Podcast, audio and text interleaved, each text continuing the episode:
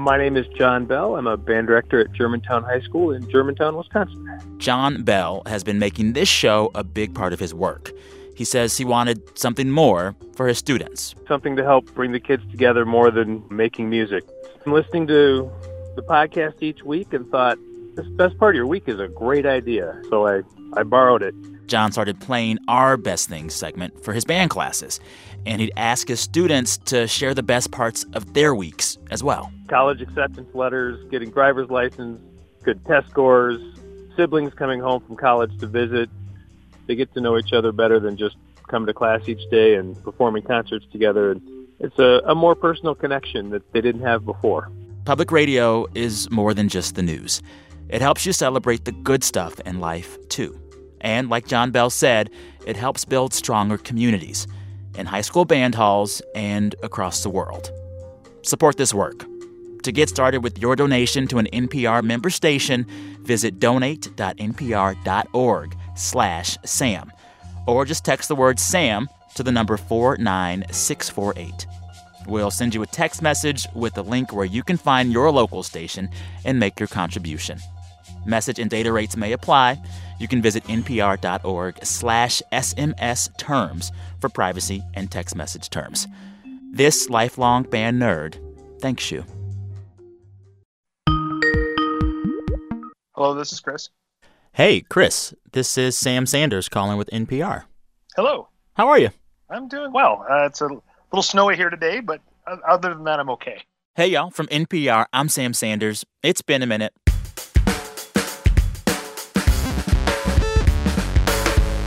Called up Chris Seeley a few weeks ago to talk about Thanksgiving. I know, I know, Thanksgiving 2019 has officially passed us by, but it's my favorite holiday and it's still the holiday weekend, so indulge me. We're going to give you this episode a very different kind of Thanksgiving hour. Think of it as an anti Thanksgiving episode.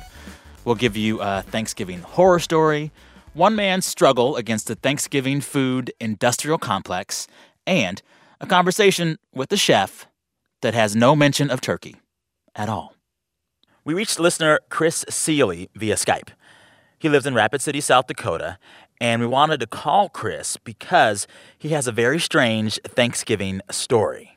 A crisis that left a lot of folks in his family hungry when they should have been eating turkey. We need to eat because people are getting really cranky and hungry, and we need to go home at some point, and this day is getting very long. Let's start at the beginning.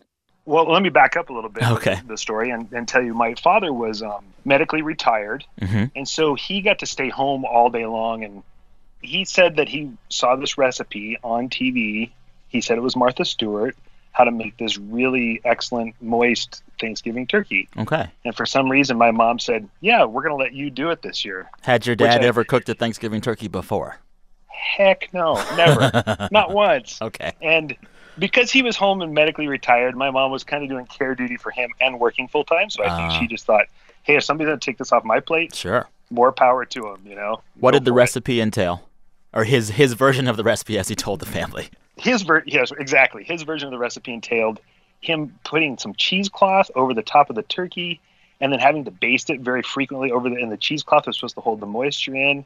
The cheesecloth would go on the turkey as it went in the oven. It was on top of the turkey in the oven. And we should yep. specify cheesecloth. How how can we best describe it for listeners? It is uh, very it's, thin but porous. It's like gauze. It's like gauze. It's like gauze. yeah, it's like gauze, only in a big sheet. Okay, so your dad put a gauze covered turkey in the oven, in oven and prayed for the best. Correct. Then he kept checking. We were supposed to eat at about two or two thirty, mm-hmm. and because he kept having to baste his turkey, I don't think the oven ever got really hot because oh, he, he kept opening, opening it every door. half an hour. Right, and so you know this turkey looked like something that was just sitting out in the sun for a while. It wasn't ever getting brown.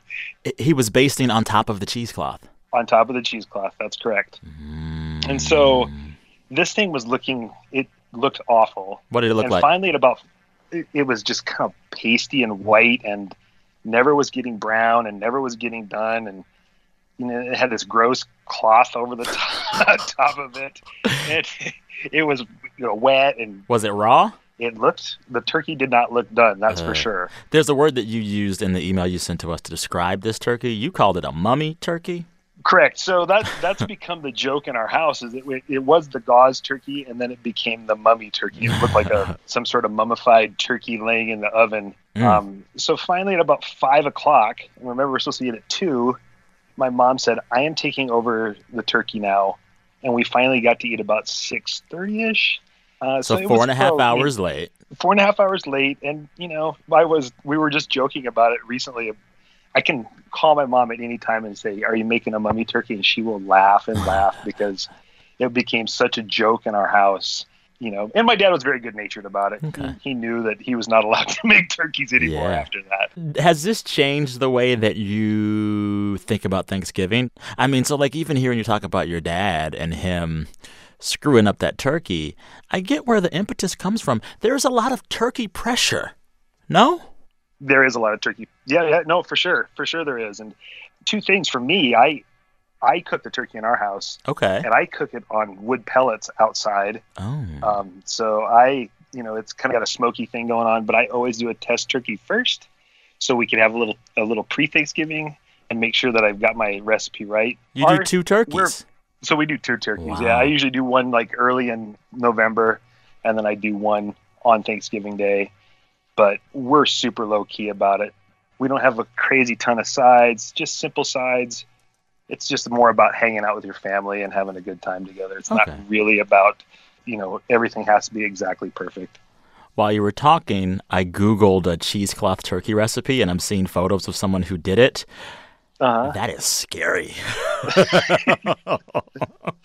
Well, I'm glad to know that it's actually a real recipe because Sam, I will tell you, we never really knew if it was if it was his recipe was accurate or if it was if he really saw it or what. So um, I'm glad to know that there is really a recipe out there in the world like that. Oh, yeah. It's real and it's creepy. I would tell you, I can attest to that. It was very creepy. Oh, my goodness. Is your dad still living? No, he's not. He Okay. uh, passed away a few years after that episode happened. So, Okay. I hope he is getting all of the cheesecloth turkey he could ever want up in heaven. well, I'm sure he is. And if nothing else, he's laughing about us laughing about it for sure. oh, yeah. Oh, yeah.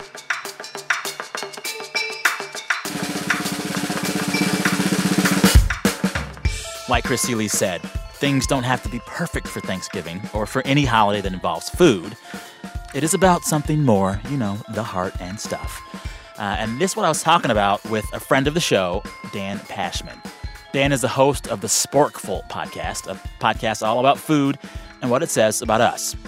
I've talked Thanksgiving with Dan before, but this year, Dan and I were taking an anti turkey stance. it's not normal for a for a person with a food podcast or a food blog or a food magazine or a food TV show to ignore Thanksgiving. It's like the Super Bowl of exactly. It's, it's our Super Bowl. um, but you know, I, I just I came to realize that we're all stuck in this vicious, sometimes kind of destructive cycle. When I say all of us, I mean there's those of us in food media Uh-huh. who are creating all this Thanksgiving stuff, and then there's folks at home who are hosting or cooking Yeah. Thanksgiving. And I don't think it's working for anyone. What is not working? So what? Here's what happens. In the summertime, the food media people start working on their Thanksgiving specials. Uh-huh. You know, and, and, I mean, when you see those big recipe spreads in the New York Times or the Yeah. L.A. Times or Yeah. Bon Appetit, the pictures of those turkeys were taken in June. That's how long it's Yes. been in the works. Yes, there's a buildup. So, a- a- and I can tell you that the people who are in charge of making those features Mm-hmm. hate it Why? because they have to do something new every year. And let me tell you what I found out as someone who has tried a few times a cooked Thanksgiving dinner. yeah. Turkey's crappy. it's not good meat. It's hard to be inventive with it. And the things that you have to do just to make the food bearable to chew are kind of crazy. I got to soak this bird in salt water for a day and a half just to make it not tough as rubber. I know, and like, and then when you when I, I used to I brine turkeys, like Yeah. you said, and, and like then you think about like I'm brining it in like a five gallon bucket from Home Depot. Yes. Like this is not appetizing. Yes, yes. so there is this unsustainable contradiction and dichotomy in Thanksgiving being an, a holiday full of food tradition, Yes. but also the Thanksgiving industrial complex trying to continually give you something new to aspire to. Right, and it, and and a lot, as with a lot of things that are framed as being aspirational, they end up just making a lot of us feel bad because we're not able to attain that level of Yeah. whatever. And so the food media is creating all this stuff. We hate making it Mm-hmm. because we don't want to have to think of a new way to cook a turkey. And then people receive the, this content and it just makes them feel bad. Yeah. uh, either about what they were doing before that they can't measure up, and but yet you know we, we all kind of can't resist trying to know what's the next hot new thing. Yes. So it creates this cycle. Yes. I'm trying to break the cycle. Sam. How long have you been personally breaking the cycle in your life? This Have is you- two years since the last time we did a Thanksgiving special on the Sporkful. Are you still cooking Thanksgiving dinner? I still cook Thanksgiving dinner, but I have actually I've gotten less and less ambitious as, as the years have gone on. Give me an example of you being less ambitious when it comes to Thanksgiving dinner. I mean, I'm almost at the point where I will just like I all I do is salt the turkey Yeah. and then I roast it. There you go. All right, And Like- it's fine. and it is totally fine. And you know what? When I'm in a good mood and not stressed, huh. that is what makes the holiday fun. Yeah. and um, I let other people bring things, and I make a turkey, I make stuffing, I make mashed potatoes, I make Brussels sprouts. Yeah. My mom and my mother-in-law have things that they bring, and it all works out great. Yeah. As you pare down your ambitions when it comes to Thanksgiving dinner, did you feel yourself missing some of that nostalgia or aspirational Americanness? No, because because really what the aspiration is is that the family is coming together. Yeah. You know what I had gotten in my head, Sam, and what got me all in a tizzy in previous Thanksgivings was, and I have young kids. I have a nine-year-old and a seven-year-old, Becky and Emily, and I remember my Thanksgivings growing up. Uh-huh. and you get a lot of nostalgia tied up with your own however your family celebrates holidays Uh-huh. And i'm like these are the memories i'm making their memories right Yeah. now like and so I, I felt a lot of pressure to make it just right for them because like when you know when they grow up and go out into the world these are the years they're going to really remember Yes. Yes. but what i came to realize is that like but it's not really the turkey mm-hmm. Like what they're going to remember is that we were all together and if Hanging I, out for a whole day. Right, and if I'm, you know, lying in the corner of the kitchen in a fetal position having a breakdown because the I couldn't figure out, you know, how, how much turmeric to use on Yeah. my newfangled to me recipe, uh, then like that's not a good memory for my kids. Exactly. yeah. There's another thing that I'm going to bring up, and I might get hate mail as soon as I say it. But I also find that a lot of the foods that we associate with the idea of Thanksgiving food is bad food. Turkey's a bad bird. I mean, I'm You know, mashed potatoes are bland. Green bean casserole is, ugh, I don't know. Like, uh, it, it's not even the stuff that we're forced to work with isn't even. If the Thanksgiving food industrial complex people, the Bon Appetits and New York Times cooking, if all of those folks could start from scratch and pick good food for Thanksgiving, they wouldn't pick what we have now, I almost feel like right. mashed potatoes and sweet potatoes, you have to doctor them up because otherwise they're bland starches. I mean, I think if you put enough butter on Yeah, mashed potatoes, they're yeah. pretty good. I, But I love my sweet potatoes with salted butter and lime. Get out of my studio, lime. I'm telling you. Okay, but also like a lot of this Thanksgiving food signaling comes from the top of the food industry. Like they have made us think that we still should be cooking turkey when it's a bad bird to cook. Like it's it's weird. Like you say that folks inside the Thanksgiving industrial complex hate it all, but they're the ones that keep pushing it to us year after year. What if we were to start a movement to get rid of turkey at Thanksgiving? Listen, sign me up. The only turkey that works, and this is my secret when I have to do Thanksgiving dinner at home where I'm from in San Antonio, Texas. When it's my year to do food, I just pick up food the day before from the places I love. And I found that the best turkey is a barbecue smoked turkey from a South Texas barbecue chain called Rudy's Barbecue. It is, uh, their tagline is the worst barbecue in Texas. and everyone is at a gas station. It's like a gas station in Rudy's Barbecue. That's awesome. But their smoked turkey is smoked long and slow, and it's just tender. That's the only way turkey works for me. That sounds really good. That's the only way it works. I've also considered trying to start a movement for people to braise their turkey, which would mean like Ah. like cooking it. If you were to cook it covered Mm-hmm. uh, with liquid, and then it kind of sort of steams, and that can get the meat pretty soft and tender. Also, Mm-hmm. that. but but again, like it, I, it ain't exactly a roast pork shoulder. exactly. So, Dan, in the spirit of a Thanksgiving special that is not quite anti Thanksgiving, or we're going to go now to a chef conversation with one of the hottest chefs of the moment. But she's just talking about food. She's not talking about Thanksgiving food. I'm talking about celebrity chef, Netflix star, Samin Nosrat. Love Samin. Right?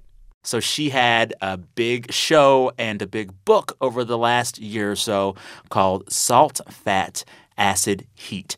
And she does this wonderful thing where she breaks down food and how to cook it in a way that feels entirely accessible and simple and inclusive. We'll hear that after the break. All right, Dan, so thank you for your contribution. My pleasure, Sam. Support for this podcast comes from the John S. and James L. Knight Foundation, helping NPR advance journalistic excellence in the digital age. On our brand new season of the StoryCorps podcast from NPR, you'll hear challenging conversations between friends, family members, and sometimes people who could have easily been enemies as they bridge divides and build connections where you'd least expect it. Episodes are available every Tuesday. We are back. You're listening to It's Been a Minute from NPR. I'm Sam Sanders. For the rest of the show today, we are going to revisit a chat about food, a chat that warms my heart, but it involves zero discussion of turkey, I promise. This chat is with one of the biggest names in the food industry right now, Samin Nosrat. A lot of you probably caught her Netflix series last year, Salt, Fat, Acid, Heat. She also wrote a James Beard award winning and best selling book of the same name. Samin told me the stories behind that book and the show in a kitchen, but not mine because mine's filthy all the time. A coworker's kitchen. Hello. Hi, welcome to Not My House. Samin and I hung out in the kitchen of my NPR colleague and dear friend Angie. Angie and her family have a real grown up kitchen. Is this a shoes off house? No. She's okay. the boss. That's Angie. Hi. Anywho, fun backstory to this. On the day we met, Samin was rushing from one place to the other. We had been messaging back and forth about what to actually cook together. And then she was like, It's cool. I'll pick up the stuff.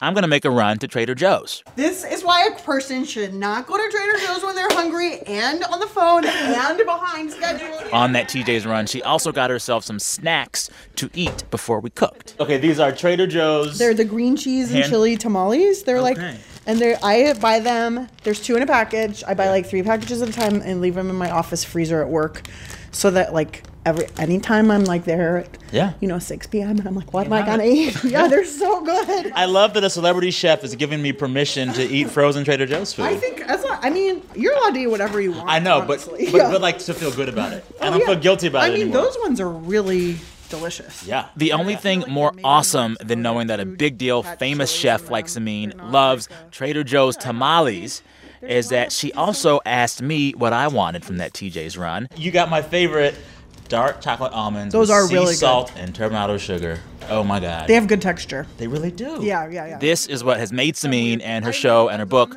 so popular. She can walk seamlessly between the world of ordinary, everyday food while also traveling all over the place, cooking and eating with some of the biggest names in the biz. Samin writes a food column in the New York Times Magazine. She trained under the renowned chef Alice Waters. She has worked with food writer Michael Pollan. But on screen and in person, she is as accessible and relatable and down to earth as your favorite Trader Joe's comfort food.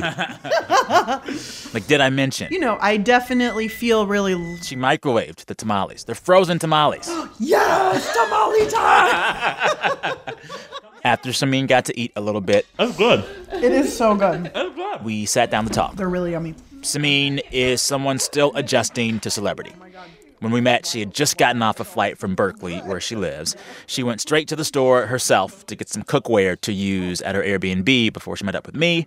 And then after our chat, she had to go to a book signing. Uh, and then, on top of all that, a reporter from The Guardian was about to profile her. It was a lot. Although you are still like entourage free. You went to LAX by yourself. You got your rental car by yourself. You rode around and got a pot and pan at TJ Maxx by yourself. Oh, I got three. I got so many things at TJ Maxx. what did you get at TJ Maxx? I got three pots for making Persian rice, Mm-hmm. two baking sheets, and a bunch of Tupperwares. Oh, and a big strainer. At TJ Maxx. Oh yeah, Home Goods. That one on Sepulveda. It's a good one. I think this, this is good to hear though because like I want to do better in my life by food, mm-hmm. and I want to not like break my budget. Yeah, you don't have to go to the fancy. There's like so many tricks. Yeah. Mm-hmm. Yeah.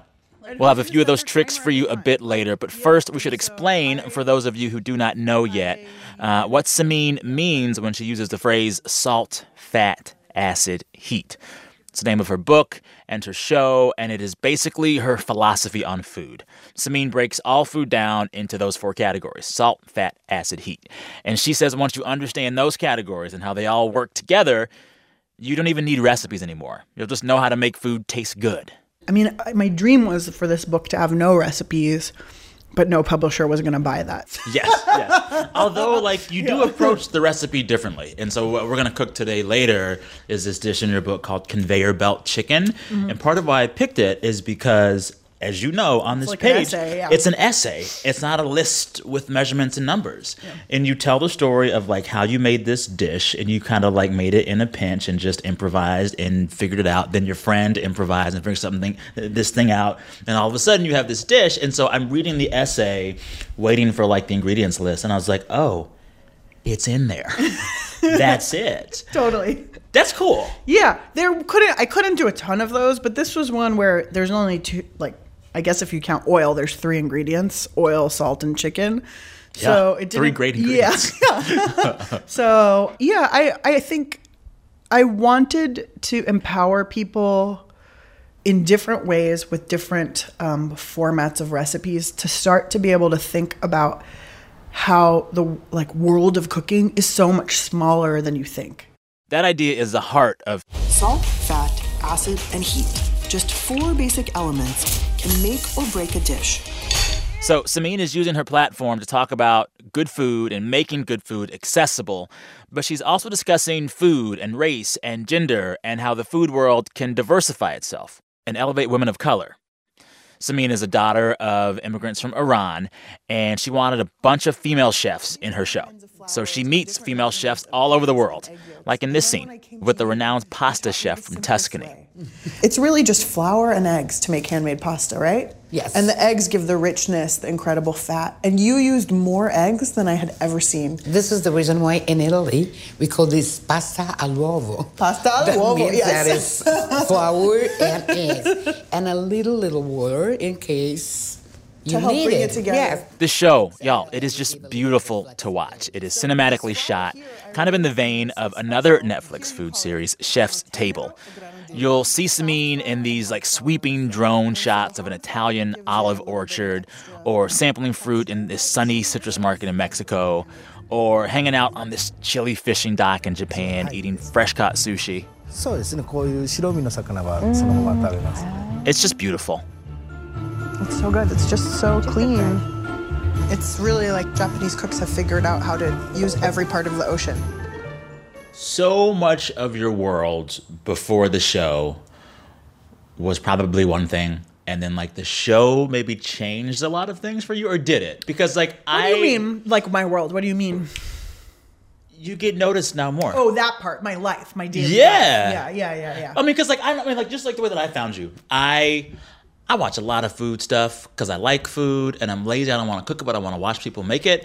And for whatever reason i was at home i think it was a weekend it came out. Mm-hmm. the show came out and Fridays are my long days. Do that. Are you drinking? Com- You're a kombucha fan too? Yes. I had some this morning. Also, I really love this weird flavor called watermelon wonder, but it doesn't taste like watermelon or wonder. It tastes like cherries because there's cherry juice in it. No, I like the lemon ginger kombucha. Also, last week in the Whole Foods, I found out that they serve like high alcohol kombucha. Like 7%. on tap, like that you could just, or the It's ones with the black, the black ones or the alky ones. Yes, seven percent alcohol. Yeah, yeah. I'm drinking a beer, but it's good for my stomach. I love it so much. Anyways, oh my god, I digress. Okay, sorry. No, it's fine. I love this. I, I, I love kombucha. I love Pity it. be to the poor person who must edit this. Yeah, Brent's a trooper. I always feel gotta really have it done bad by for tomorrow. that. My whole thing is like our job is to give them as much good content as we It's can, true. It's and true. then they'll figure it out. and this is good content. It's true. Brent, it's good content. Brent, I'm sorry. So when I finally, not finally, first weekend it's out. I went Fridays. I literally work twelve hours. I get home. All I want to do is like sit on that couch and like turn on someone to talk to me. And I had been hearing the buzz, so I turn it on. And like when I watch Netflix, it's a two screen thing. Like I'm watching Netflix Right. and I'm on the phone and I'm doing whatever. But I don't know what it was. One or two shots in, you had me hooked. And then 15 minutes in, I was texting Brent, my friend and producer, and I was like, we got to do this. Then I tweeted at you, and I was like, hey, your show. And I was just like, I have to, I have to talk to, I have to talk to her. Oh. I don't know what it's about. Something about this show. I've never seen a cooking show like it. And when I thought more about it, one, your nature is very warm and open and inviting. But two, this show is cinematic.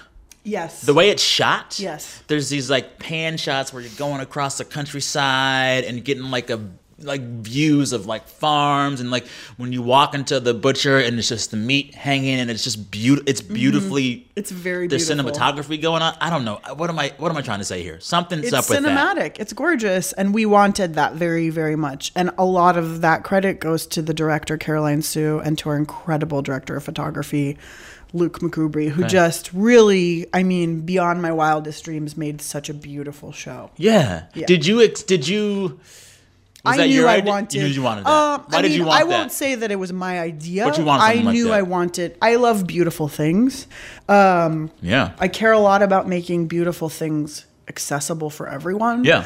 And I think a lot of the credit to, to the way that it looks, at least as far as my imagination and what I could imagine that it could look like, goes to Chef's Table, which I think paved a road for me to understand what a food show could look like. Yeah. Because before that, I never really saw anything so cinematic. And i think cooking show is just like okay you're in the kitchen You're in a studio, exactly, with like studio lighting. Yeah. And I mean, there's value to that, absolutely. I mean, Julia Child had in a lot of ways like the lowest production value of all time. And yet we learned so, so, so much Yeah. from her. And actually, in doing research for the show, I watched a lot of old clips of hers and watching her and the fact that she could do entire scenes, entire dishes in one take without stopping, without a break is incredible. She could talk for 14, sometimes over 20 minutes without stopping, without making one mistake. I mean, my joke on camera or on, on our crew was seven takes a mean. I want us to start getting ready to cook this conveyor belt chicken. But as we get ready, tell me what's been the biggest change for you since the show? I know we talked about. It a I think the amount, like the the people recognize me everywhere I go all the time. Yeah. And what do they say? That's the first thing you hear often most. You know. oh my God, is it you? Do you want to do more stuff on camera? You're good at it. I it. think, yeah, I I really enjoy it. I Okay. really enjoy having a new medium for storytelling. Yeah. It's not my life goal to be a television star. Like Okay. I think as long as I have another idea that makes sense for me to do it, I would like to do it. But I think probably what it'll be is that I do one more thing. Yeah. And then once I have some power, then then what I'm going to do is like open the door for other people behind me and pull up other cuz the interesting thing is seeing a big part of what people have been so excited about makes me a little bit sad actually like Mm. the number of think pieces and they're so overexcited to see somebody different you know God, on yeah. camera and i'm like you're really starved for this we as a community are really starved for Mm-hmm. this and i already to some extent had the experience of feeling like the only brown cookbook writer you know Mm-hmm. not, not not of all cookbooks but certainly of like the general cookbooks that have now been accepted I into can't the name canon another. and so You know? Yeah. yeah and so usually when you're like not a white person you write a book about your family's cook you know your heritage cooking and so which is not a bad thing but then somehow your identity becomes the topic rather than your work Mm-hmm. and so I don't want to be the only one, and I don't. It's gonna get lo- It's already kind of lonely in certain ways, and Mm. it's definitely gonna get lonelier. I think. So I feel like it's my responsibility and also joy. Yeah. and to like hurry up along the others The behind others. me as fast as possible. I want you to give me an example of that loneliness you speak of. what do you mean? Um. a moment when you. Oh, I mean, it? I have a lot of loneliness in my life. I'm trying to think of, you know, um, well, being the to- a, a to- like tokenization, you know, being the only brown person on a panel that happens a lot, and I've I've learned now to insist otherwise and to insist that I won't participate unless you know we diversify and often and I, like i have at the ready list of names because Yeah. a lot of times the excuse is like Couldn't find oh anybody." couldn't find one And you're like, uh, and, yeah, like, here. let me unroll the scroll so you're like And me so- and another at least. Yeah, yeah, me and another at least. And it, the other could be anything. It does. It could be another woman. Could Yeah. be another brown person. Could be a queer person. Could Yeah. be a I don't even know, like some other thing, but just not like a typical straight white guy, you know. And so, or in the cookbook world, often it's a typical straight white female, like. Mm-hmm. But I think a lot of that means changing who's in power. So I'm really curious to figure out how do we diversify like publishing houses, you know? Yeah. Because in all of the publishing houses that I've ever visited, which in, is close to two dozen, like different kind of meetings that I've had with various editors and Yeah. publishers over the years, I have only ever met one editor who's not white. So And they're and they're the ones that give the green light. And they're the this is ones why who I buy the always say yeah. there's not a pipeline problem. There's a green lighting Yeah, problem. totally. So that's part of it. And then also now, you know, and I cannot say enough good stuff about Netflix. Like Okay. the documentary studio at Netflix is the most amazing place that I have ever entered. like Really? I Why? feel so well um of probably 20 people, you know, who've worked in different roles on my on my show. Three were white men, none were straight. and everybody else was a woman and probably 80% of those women are not white. Yeah. So, um What's that like on to be in a it is like that? Heaven. It is heaven. It's heaven to be around people of of all different backgrounds, Yeah. of all different like stories in their mind. Because then there's a way where when you are in a room, there's not one dominant narrative. I love it. You're listening to It's Been a Minute from NPR. I'm Sam Sanders. When we come back, the chicken hits the skillet. And later, the story of how Samin got into cooking by stumbling into one of the best reviewed restaurants in the country. Support for NPR comes from Newman's Own Foundation, working to nourish the common good by donating all profits from Newman's Own food products to charitable organizations that seek to make the world a better place. More information is available at newmansownfoundation.org. Hey, y'all, before we get back to the show, I want to remind you one more time of how you can keep this show coming to you every week by supporting the work of your local NPR member station. To do that, go to donate.npr.org slash SAM. Or just text the word SAM to the number 49648. We'll send you a text message with a link where you can find your local station and make your contribution. Message and data rates may apply. You can visit npr.org slash SMS terms for privacy and text message terms. Okay, thank you. We are back. You're listening to It's Been a Minute from NPR. I'm Sam Sanders. You're hearing a special encore version of my chat from last year with Samin Nosrat. Making some food together and talking all about how Samin got into cooking. But we talked about more than just food. We also talked about the ways in which we all associate food with certain notions of gender and power. You know, you it's in thinking about how you say there's been think pieces written about just the fact that you're a brown woman doing a show like this. I was thinking about like food in my life and the people that I conceptualized food around. Like when you grow up, when you're a kid, when you think of food, you think of women. You think of your mm-hmm. mother. You think mm-hmm. of your fam, like the matriarchs of the family, in charge of the food. That's that's the way it was for me, at least, right? And I feel like for most people. But something happens when you hit adulthood, where immediately, not immediately, but over time, you begin to associate food, or at least like the ideal of food, and you know, going out to restaurant food with men. Oh The yeah, chefs I have a lot to say about this.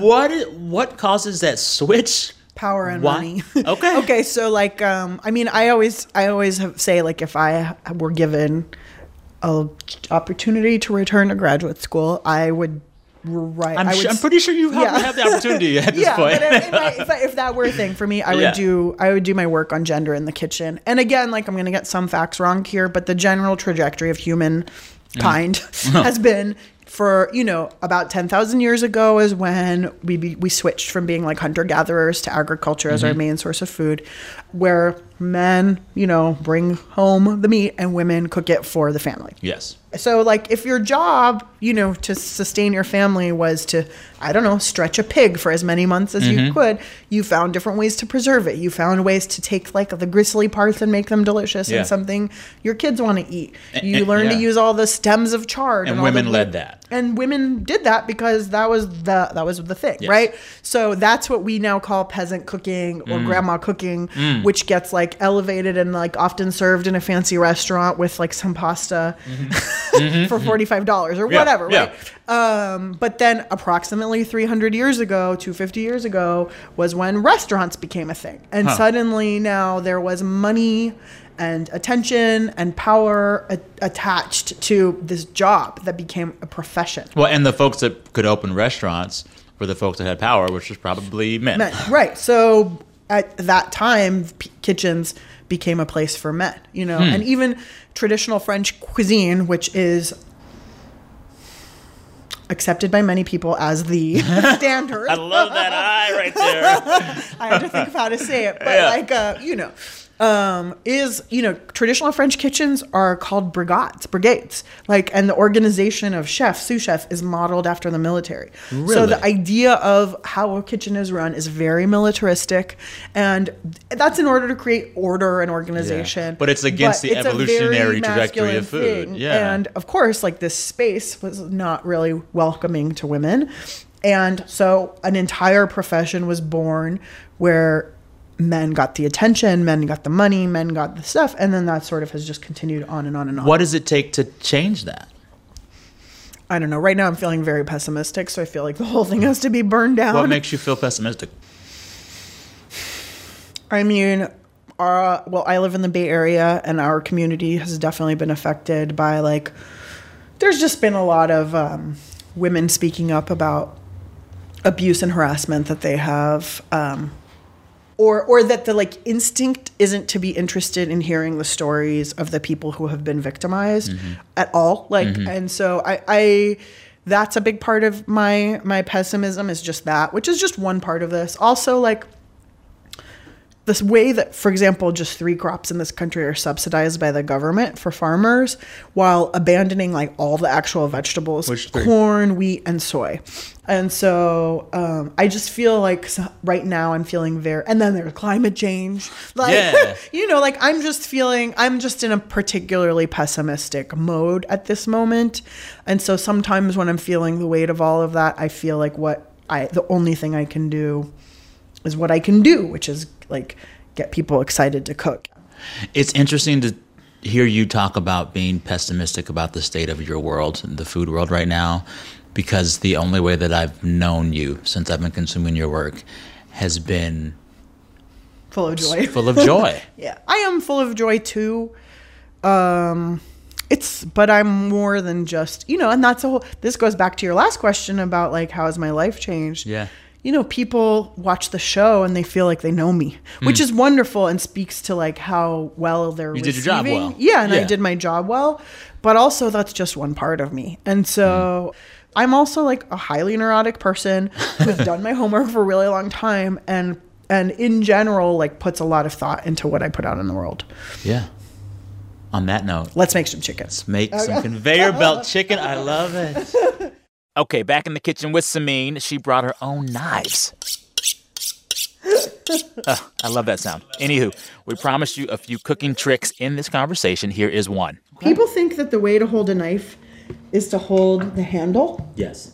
like put your all four of your fingers around the mm-hmm. handle. Yeah. That is not the way to hold a knife. Okay. Because if you do that, you don't actually get the dexterity uh, that you do i- and the control i- than you would when you pinch the blade, which I know feels really weird and scary. Like, why would I touch the metal part? Yeah. But when you touch the metal part, all of the power is much more central to the like I'm in yes, exactly. And the first probably 3 weeks of doing this feels very awkward and then it becomes second nature. You just, you know, it's like imagine holding a pencil toward the top. Why would you do that? You hold a pencil toward the bottom. Yeah. You know, you want to be closer to where you you want To the tool itself. Yeah, to the tool itself. So All right, now we're going to make um, Samin's conveyor belt chicken. She calls it conveyor belt chicken because, in spite of the recipe being so simple, a friend told her that it's so good You'll want a conveyor belt to get that chicken into your mouth as quickly as possible. Okay, first we got to debone some skin on chicken thighs. Good job. Oh, I cut into the bone. No, you you definitely didn't. Don't worry. That knife's not strong enough. Thighs, of course, are dark meat, unlike the more popular chicken breast, which is white meat. I always will choose chicken leg over chicken breast, and um, Put it there. yeah, It's juicy. it's juicy, juicy. totally, and more Breast- flavorful. breast is and has dry. fat. It's more fatty, and Thank fat you. is flavor. Fat is flavor. Cutting that chicken. So is salt. So uh, I take a generous pinch, Mm-hmm. and then I'm not. No, what I'm not doing is this. My like thumb forefinger pinch. Oh. That's really what I consider to be like specialized salting, Mm-hmm. like individual precision salting. But we have you even have like a a whole cutting board of Yes. chicken to salt. So you're gonna do what I call the the wrist wag. Okay. So I'm just sort of letting the salt. I'm wi- I'm not even moving my fingers. I'm- Yeah. it's just I'm wagging wrist my moving, wrist. yeah. And it's just sort of flinging flinging out. There you go. There you go. So as the salt settles on our chicken, it's time for heat, which brings us to another cooking trick. Make sure your pan is hot enough. This is how I like to test a pan to see if it's hot enough. I just sort of splash a couple drops of water in there. Mm-hmm. Almost anytime I'm going to put anything into a pan, and certainly anytime I'm going to put meat into a pan, I want the pan to be hot before I add the, the oil and before I, and the oil to be hot before I add the food. Yeah. If the pan is already hot, then the oil will heat up immediately. Mm-hmm.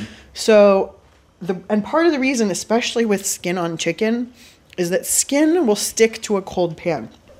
So we're just gonna check. All right, we're getting there. One more time. Then the key to this whole recipe is cooking the chicken skin side down. That's the most fulfilling sound. It's so good. It means you're doing it right. Yeah. But here's the twist. And then Then you put another heavy cast iron pan on top of the chicken. So do you want to stick that thing on top? That get your your foil pan and just lay it right on top. Second cast iron skillet wrapped in foil is going to go on top of the first cast iron skillet to mash the chicken down. Yep. So what happens with meat and skin, things with skin and protein, is that that protein will initially stick to the pan, Mm-hmm. but then once it sort of cooks part way and starts to harden, it'll peel off. I heard that Yeah. change. It's gonna start happening more. Cha-cha-cha but you know, no oven, no stove burner is completely even unless you're using like a, one of those high tech induction burners. Like the so on this one, I don't know, that window's open, so maybe there's a breeze that we can't feel coming in and hmm. pushing heat this way, or maybe this pan isn't fully centered on this burner. So things are not going to cook evenly. so we have okay. to move them around. That's Okay. the solution. The point of all this is to get the fat in that skin rendered down perfectly. Samin says you can actually hear when that happens. So the sound of the sizzle is completely different. Like the quality is to- because now it's just fat. There's no water left. Yeah. And that's just oil. In Samin's book, you serve this chicken with a simple herb salsa. But we had to make moves, time was running short, so we let Trader Joe's, once more, save the day. We could just put some of the corn salsa. Yes, yes, yes. Trader Joe's corn salsa works just fine as well. Then we threw a few tortillas in the pan to cook them in that chicken fat for a little bit. It's gonna take a minute to fry. Oh look, it's puffing up. Puffing up. Ah! I'm into it. And then it's taco time. Oh my god. Oh good. mm-hmm. Yum. The fried tortilla is good. Mm-hmm. Post tacos, I asked Samin to tell me the story of how she got her first job in a restaurant. It is a story with lessons about work and success and kindness, and it began with one meal. Samin was in college in the Bay Area at the time. She was studying English literature. She was not training to be a cook at all, uh, but she was dating this guy. Yeah, so he was from the Bay Area. Okay. And so a lot of what we did was go to his childhood favorite pizzeria or ice cream place or just all of the places he loved. And he had always wanted to eat at Chez Panisse, which is a restaurant in Berkeley that is an institution. It was opened in 1971 by Alice Waters, who's really, in a lot of ways, the progenitor of the farm to table movement in this country. Um, but I didn't know any of that. I just Yeah. knew that it sounded expensive. Yeah. and uh, and that my family had never paid you know a hundred dollars a person for dinner before, so it seemed out of the question for me. But he really wanted to do it, so we saved up money for seven months. We had like a shoebox that we saved money in, and we saved two hundred and twenty dollars, and we went to eat there. And I was nineteen, I think he was twenty, and So this was 20 years ago. yeah, Okay. and we were sitting in the downstairs dining room. I was wearing a denim skirt. He was wearing uh like and I had a black tank top. I don't remember what he wore. And but we were definitely not regulars. Okay. You know like Yeah. and I'm sure everyone who worked there could tell. Like Yeah. we stood out as Yeah. Mm-hmm. very young inexperienced diners. And um to me what was really incredible about it wasn't so much like that the food was so great because my mom is a really good cook and I grew up eating really delicious food. So it wasn't that this was the best meal I had ever had. I had just never been in a restaurant where I felt so attended to and cared for. And so Well, that's part of what you pay for. Totally, but like I just had never I had, just Yeah. did not I didn't understand any Yeah, of yeah, that. yeah, yeah. Everything about it seemed so special and the lights are like just warm enough and there's these incredible flower arrangements and it feels really personal Mm-hmm. and that felt really special. And the dessert was chocolate souffle, Yes. Which I had never had before. And this was like So- a fancy souffle because like there had to be steps done to it, right? Yeah, so when they brought it up to, over to, to us, Yeah. I wonder why she thought it occurred to the server that maybe I had never had souffle before. So she said, "Have you? Would you like me to show you how to eat this?" And I Mm-hmm. said, "Yeah." So she said, "You poke a hole in it with your spoon, and then you pour the sauce in, and that way every bite has sauce." It was like a raspberry Which sauce. Which I didn't know was a thing until I read your story. Yeah, I didn't. I didn't, know. but I guess Yeah. it's like it must So- be like the classic French Yeah, way of doing yeah. it. And so um, I don't think I've ever done it again since. Honestly, I don't eat that many souffles, but Yeah. like, but uh, and so I took a bite, and she said, "How is it?" And I said, "Oh, it's really good." But you know what would make it even better is a glass of cold milk because it was like this warm chocolatey thing. You Yeah. want cold milk? Like Yeah. seems pretty natural Yeah, but it's a shape. and she's yeah totally she totally was like what and so she kind of laughed and she went and brought me a glass of milk and then she also brought us each a glass of dessert wine to teach us like the refined accompaniment Yeah. and much later like when i lived in italy a few years later i realized that milk is considered like to drink milk after 10 a.m. is a faux pas. Like it's something that babies do, you know. Like, Hmm. Yeah. like uh, if you're an adult, like you know, um, gourmand, you would never drink milk after 10 a.m. So when Yeah. Americans travel to France or Italy and order like a cappuccino or a cafe latte at 4 p.m., like they're like drawing attention to themselves as Americans. Yeah. Yeah, yeah. like Yeah. you do. And so anyway, so we had this really special meal, and I was so moved and I always worked through college. I had a work study job, just like filing papers Mm-hmm. before that. So I was like, maybe I can work here. And we had other friends who were bussers there. So I wrote a letter asking for a job bussing tables. Hmm. And when I brought it to the restaurant, they said, oh, you have to bring that to the floor manager. Mm-hmm. So I, she, they led me to her office, and when she opened the door, it was the souffle lady. That had given you the milk. yeah, totally. So she kind of remembered me, and I remembered her, and I'd written this like very earnest letter saying how moving this dinner had been, and could I please work there? And I'd never worked in a restaurant before, but I would try my hardest. And so she hired. She was like, "Can you start tomorrow?" Which now I understand to be. Like desperate restaurant manager speak of like we, We need, need somebody. somebody. Can you start tomorrow? Yeah. But at the time, it felt like the stars had aligned. yeah, yeah. And so I started bussing tables the next day. And I was an English major. I had never thought about restaurants or food or cooking or anything. And Yeah. I felt at home in that. What I like about that story, that floor manager giving you that cup of milk with the dessert line and saying, I'm going to show you both. Mm-hmm. It feels like that is a lot of your approach. Like, I'm going to meet you where you are, but I'm going to show you Both. both of these things. Totally. Yes. Yeah. And I feel, well, I just feel like shame is not a good teaching tool. Like, I just don't feel like telling people that they're not buying the right thing mm-hmm. or that they don't like the right thing is going to win anyone over and make them want to listen to me. Mm-hmm. Also, you know what it is is like for salt, fat, and acid mm-hmm. make food taste good. They make food taste good for humans. Yeah. And we as humans have evolved to crave those things. Yeah. Our bodies can't make salt. They can't make certain kinds of fat. So we crave eating them, you know, and that fat is what powers us. And it completes us. Totally. And acid is what brings contrast. You know, acid makes our mouths water. So when we say something's mouth watering, Mm-hmm. it's because it's acidic. And so you already know so much of what I am teaching. People already know that, even if they don't care about cooking Mm-hmm. and they don't want to care about cooking. And the example I always use is when you go to a Mexican place and you get a burrito and you take a bite and you're like, hmm, this is falling flat. How do I fix it? Lime. You're like, yeah, let me squeeze some lime. Let me put some sour cream. Let me Yeah. put some guacamole. Let me put some salsa. What Yeah. are those things? They're salt and fat and acid. Yeah. And so that's what makes food taste good. That's what makes pizza taste good. And all the things that we sort of want to eat mm-hmm. have those things in balance. And helping people realize that they already know that then maybe makes them a little bit more excited to put that information into use.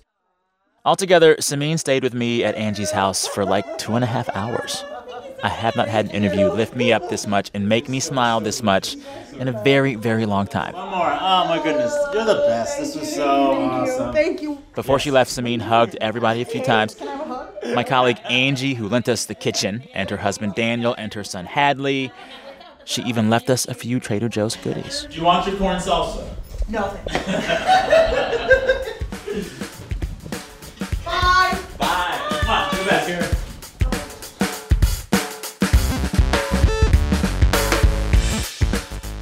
Thanks again to Samin Nosrat. It was so much fun. Hope you enjoyed listening to that chat again. As much fun as I had making food with her. And of course, thanks to the host of the Sporkful podcast and beloved friend of this show, Dan Pashman. Get his podcast wherever you get your podcast. Also, thanks to Chris Seeley, our listener who called in from South Dakota with that story of the mummy turkey. And to all of you, thank you for listening. Thank you for being you. I hope you're enjoying your weekend with as much food and family as I am. That is a wrap for now. Happy, happy, happy holiday weekend. Back next week. Till then, talk soon.